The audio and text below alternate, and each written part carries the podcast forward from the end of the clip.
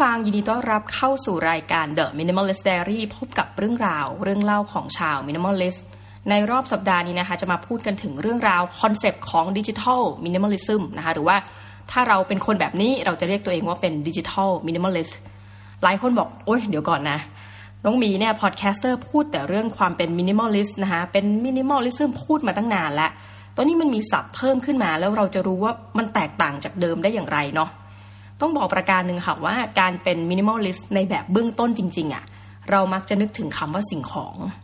การเป็น minimalist ก็คือว่าการที่เราเนี่ยนิยมที่จะมีของแค่เฉพาะในส่วนที่เราจะต้องใช้เนาะอย่างหลายๆคนนะในหลายกรณีบอกอะเหลือ 300 ชิ้นนะคะบางคนบอกโอ้ยมีแค่ 50 ชิ้น แล้วที่เหลือที่มันไม่มีอะก็คือไปยืมคนอื่น หรือว่าไปอยู่บ้านเช่าที่มีการอยู่ร่วมกันของบางอย่างก็จะแชร์กันได้นะคะ เราก็จะพูดถึงแบบของที่มันจับต้องได้เป็นชิ้นนะคะ นั่นก็เป็นคอนเซปที่ผ่านมาแล้วก็ผ่านไป แต่ว่าตอนนี้มันมีขึ้นมาใหม่นะก็คือตัวดิจิทัลมินิมอลิซึมอันนี้จะเป็นการพูดถึงสิ่งที่เราอาจจะสัมผัสไม่ได้นะคะแต่ว่ามันจะเห็นอาจจะเห็นแบบรกหูรกตาเรา ยกตัวอย่างเช่นนะคะ ท่านรู้หรือเปล่าว่า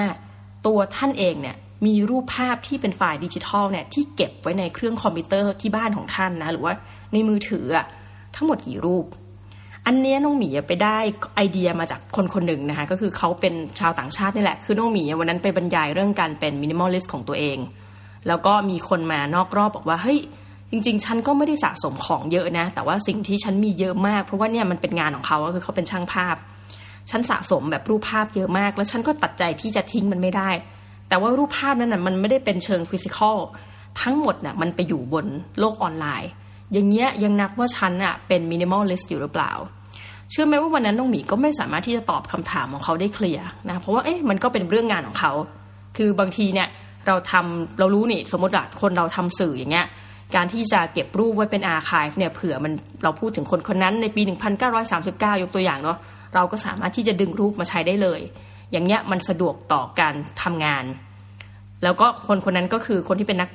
ช่างภาพคนนั้นที่เล่าให้ฟังเนี่ย เขาก็อาจจะรู้สึกว่ามันสะดวกแบบนั้นเช่นกันเหมือนกัน เพราะว่าอะ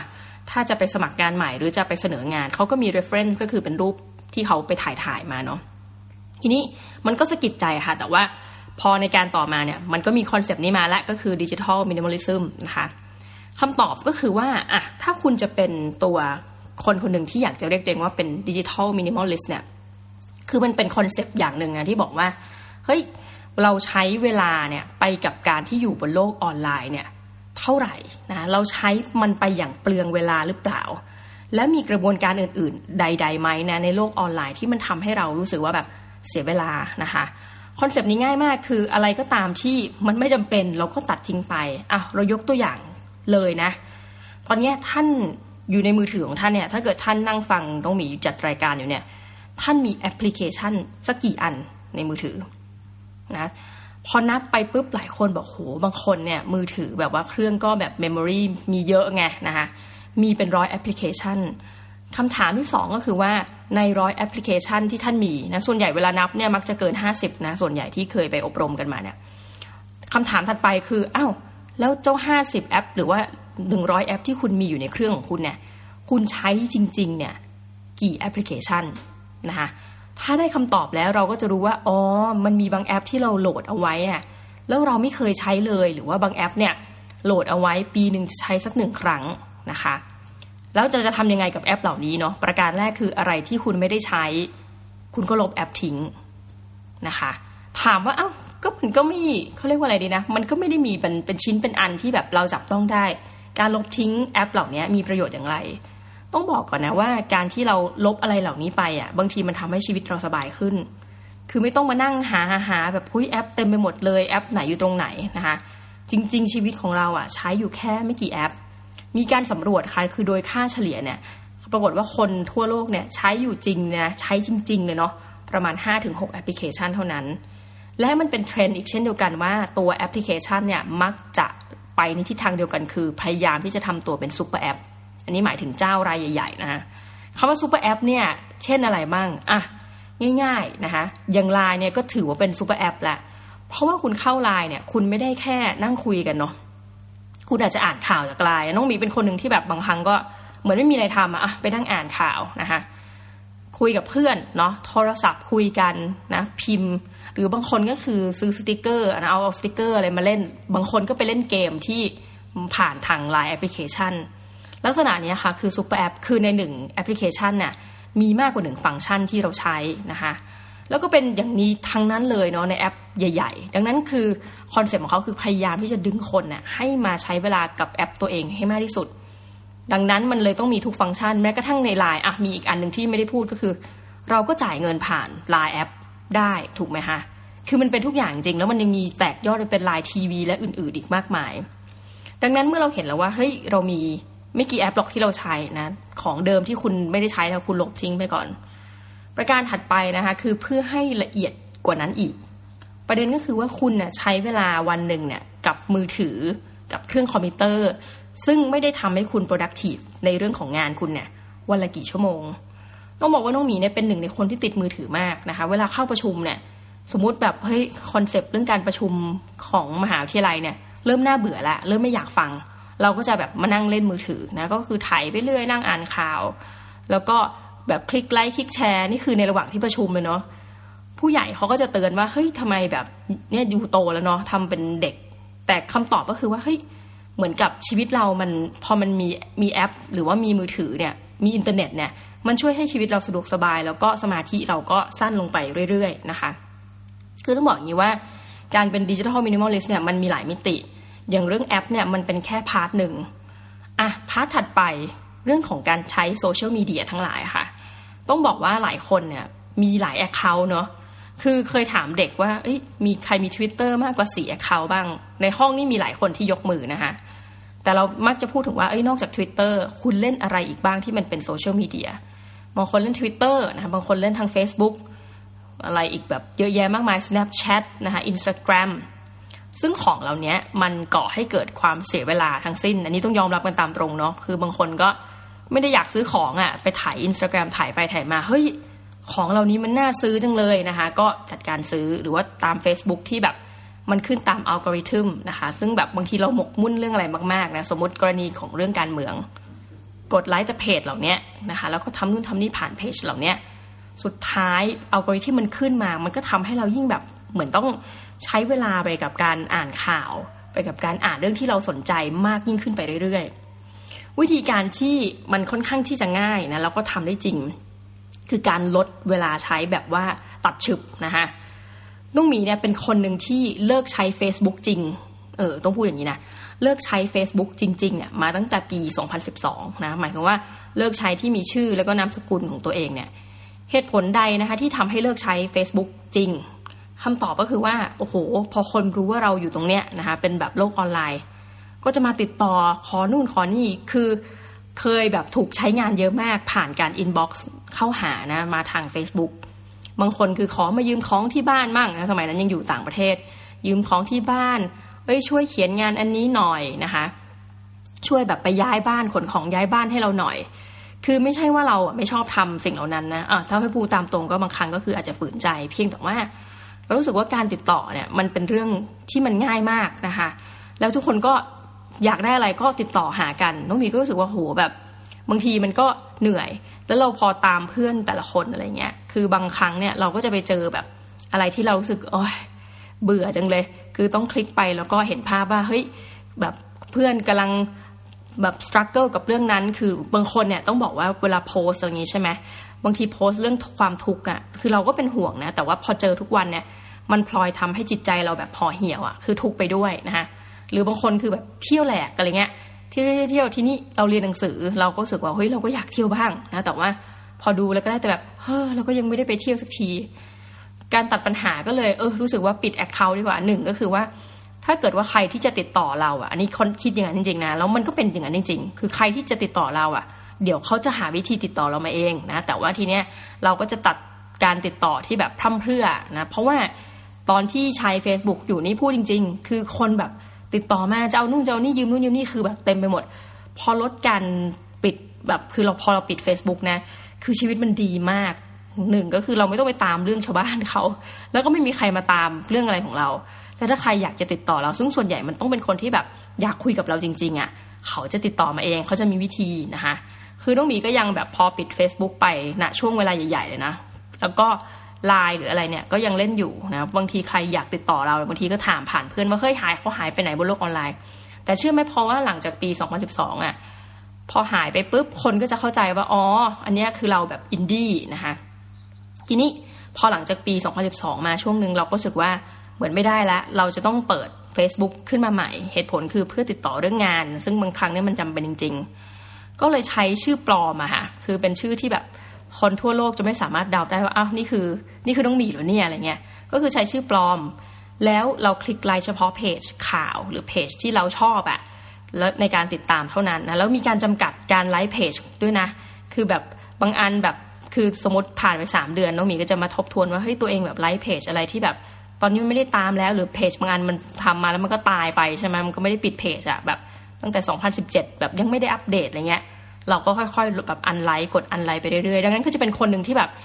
กดไลค์แล้วก็ผ่านไปสักพักใหญ่ๆก็อาจจะอันไลค์บ่อยพอสมควรนะคือแอคทีฟในเรื่องประเด็นเนี้ยเพราะรู้สึกว่าเราอยากจะไลค์เท่าที่อยากจะไลค์เนาะแล้วเราก็อยากจะอ่านคอนเทนต์ที่แบบเราต้องการจริง ๆ อะไรเงี้ยทีนี้ประเด็นก็คือว่ามันก็ต้องมีคนรู้จนได้นะสุดท้ายเพราะมันต้องใช้ account นี้ในการติดต่องานเขาก็รู้ว่าเป็นเราอะท้ายที่สุดเขาก็จะมา add แล้วมีก็รู้สึกแบบอ๋อจริงๆแหมอุตส่าห์ใช้เฟซปลอมแล้วเนาะยังแบบว่ามามาองมา add อะไรเงี้ยวิธีการแก้ปัญหาทำอย่างไรนะ คือเมื่อใดก็ตามที่ accept friend มาเนี่ย ซึ่งบางครั้งก็จำเป็นจริงๆที่ต้องรับเนาะเพราะจะเป็นเรื่องงานอะไรเงี้ยสุดท้ายเราก็จะต้องรีบไปกดก่อนเลย พอ accept ปุ๊บ เราจะ unfollow เขาทันที เหตุผลคือเราไม่ต้องการรู้ชีวิตคนอื่นจริงๆฮะเราต้องการที่จะหนึ่งคือตามข่าว ถัดไปเนี่ยคือตามเรื่องทุนการศึกษา เพื่อให้กับ เพื่อที่จะปรีโพสให้กับนักศึกษาทั้งหลายอะไรเงี้ยแล้วก็เผื่อว่าตัวเองเนี่ยมันมีโอกาสเนาะเราก็จะสมัครทุน คือทำแค่นี้รู้สึกจริงๆนะว่าการใช้เฟซบอมอะมันทำให้ชีวิตเราดีขึ้นมาก คือเราจะได้รู้เฉพาะเรื่องที่เราอยากจะรู้จริงๆอะแล้วก็ไม่ประสงค์ที่จะรู้เรื่องราวชีวิตคนอื่นไปมากกว่านั้นนะคะ ทุกวันนี้แต่เดิมก่อนที่จะ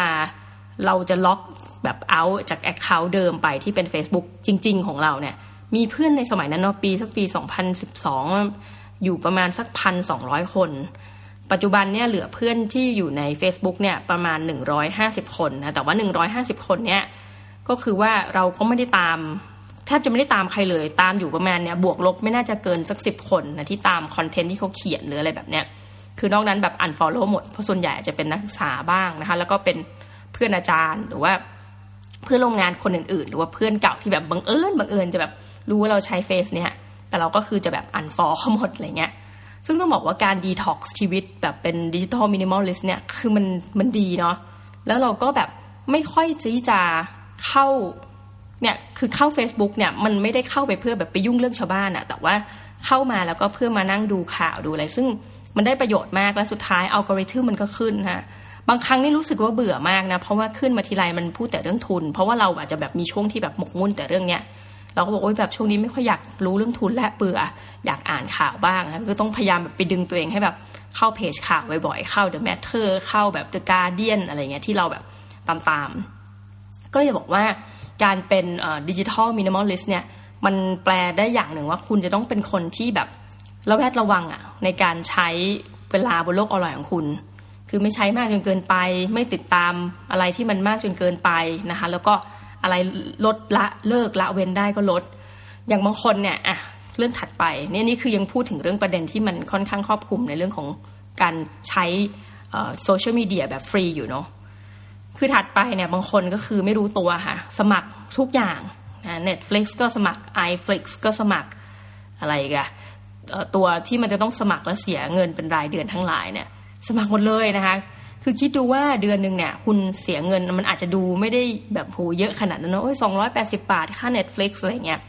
แต่วันเมื่อคุณมานั่งรวมเงินกันเข้าไปทุกเดือน สมมติยิ่งคุณแบบสมัครอะไรสักอย่างที่มันต้องเสียค่าบริการเป็นรายเดือนเนี่ย มากกว่าหนึ่งอย่าง คุณลองรวมราคาเถอะในรายปี คุณจะรู้สึกว่าโหเงินก้อนเนี้ย ไปทำอะไรได้อีกเยอะ วิธีแก้ไขปัญหาของน้องหมีนะก็คือว่า มีช่วงหนึ่งที่แบบเราไม่อยากดู Netflix แล้วเพราะเราสึกว่ามันเสียเวลา แล้วตอนนั้นแบบคอนเทนต์อะไรใหม่ๆ ก็ไม่ค่อยมี เราก็จัดการแบบ unsubscribe ซะนะคะ ก็คือยกเลิกการสมัครง่ายมาก แต่ว่าเมื่อเราจำเป็นที่ต้องกลับมาสมัยครั้งเหตุผลคือแบบมีการต้องทำการเรียนการสอนอะเราต้องเปิด Netflix ให้กับนักเรียนดูอย่างเงี้ยวิธีแก้ไขปัญหาเราก็คือว่า โอเค เราก็กลับมาสมัครครั้ง แต่เมื่อสมมติทั้งเทอมนั้นสอนไปเสร็จแล้ว แล้วเราไม่ประสงค์จะดูต่อ เราก็ unsubscribe นะคะ คือบางคนแบบด้วยความชินแบบเออไม่เป็นไรสมัครไปเถอะ แล้วก็แบบปล่อยให้มันกินเงินเราไปเรื่อยๆเนี่ยโอ้โหแบบ ถ้าคุณรวมเงินจริงๆนะเป็นรายปี คุณจะรู้สึกว่ามันค่อนข้างหนักหนา ดังนั้นสิ่งที่ควรจะลดแบบโลกออนไลน์อย่างก็คือ อะไรก็ตามที่แบบถูกตัดเงินอัตโนมัตินะคะ ซึ่งปัจจุบันเนี่ย ถ้าตัดเงินอัตโนมัติแล้วมันจำเป็นต้องตัดเนี่ยมันน่าจะเหลืออยู่ไม่กี่อย่างในชีวิตของพวกเราอะได้แก่ค่าน้ำค่าไฟค่าโทรศัพท์นะค่าอินเทอร์เน็ต แต่ว่าถ้าเป็นพวกเนี้ยที่มันเป็นเรื่องของ plus นะเช่นแบบ Netflix iFlix อย่างเงี้ยก็พูดกันตามตรงว่าเฮ้ยถ้าคุณไม่ได้ดูทุกเดือนเนี่ยบางเดือนคุณก็เลิกสมัครก็ได้ แล้วอยากจะสมัครใหม่ก็หันกลับมาสมัคร มีอยู่ปีนึงค่ะน้องหมีถึงขั้นแบบไปสมัคร VPN นะเพราะว่าอยากดูคอนเทนต์ ภาษาอังกฤษนะของ the BBC iPlayer มาก ๆ อะไรเงี้ย แล้วมันไม่ให้ดูถ้าเกิดว่าเราเข้าจากสัญญาณจากประเทศไทย คือเอาจริงพอสมัครเนี่ยช่วงแรกก็ดูแบบโอ้มีความสุขยังเลย แบบได้ดูซีรีส์ที่เราชอบอะไรเงี้ยได้ดูสารคดีของอังกฤษเนี่ย แต่ในการต่อมาเราก็ค้นพบว่า VPN ทั้งปีอะมันประมาณ 3,000 บาทอย่างเงี้ยนะแล้วบางทีมันก็เข้ามันไม่เสถียรเข้าได้บ้าง เข้าไม่ได้บ้างนะคะแล้วเราก็ไม่ได้ดูรายการที่มันจะรู้สึกว่าคุ้มขนาดนั้น พอสุดท้ายเราก็ unsubscribe แล้วก็รู้สึกว่าเออชีวิตมันก็ไม่ได้แย่นี่หว่า เมื่อเรา unsubscribe นะคะ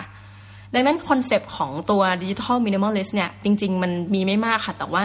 มันน่าจะเหมารวมไปถึงหลาย ๆ กรณีในชีวิตเนาะอะเราพูดตั้งแต่เรื่องของการใช้แอปพลิเคชัน เรื่องของของฟรีก่อน การใช้แอป การใช้เวลาอยู่บนโลกออนไลน์ เช่น Facebook นะคะนี่ยังไม่พูดถึงเรื่องของ Instagram Snapchat หรือว่ากรณี Twitter และอื่น ๆ เนาะ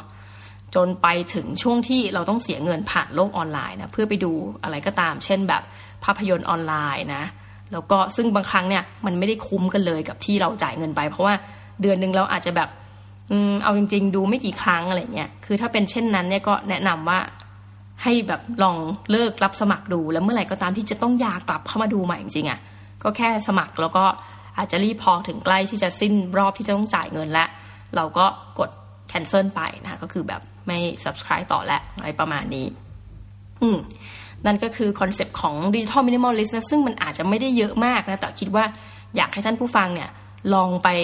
ลองดูแล้วกันหาเริ่มต้นจากแอปพลิเคชันก่อนก็ได้ในมือถือของท่านเดี๋ยววันนี้น้องมีก็จะนั่งลบเพิ่มเหมือนกันนะ เพราะเมมใกล้เต็มเข้าไปทุกทีแล้วนะคะสำหรับวันนี้ต้องขอขอบคุณมากค่ะ ที่อยู่ร่วมกันมานะคะในรายการ The Minimalist Diary แล้วคราวหน้าเนี่ยจะพาทุกท่านไปพบกับเรื่องอะไร อย่าลืมติดตามกันนะคะสำหรับวันนี้ขอบคุณมากค่ะ สวัสดีค่ะ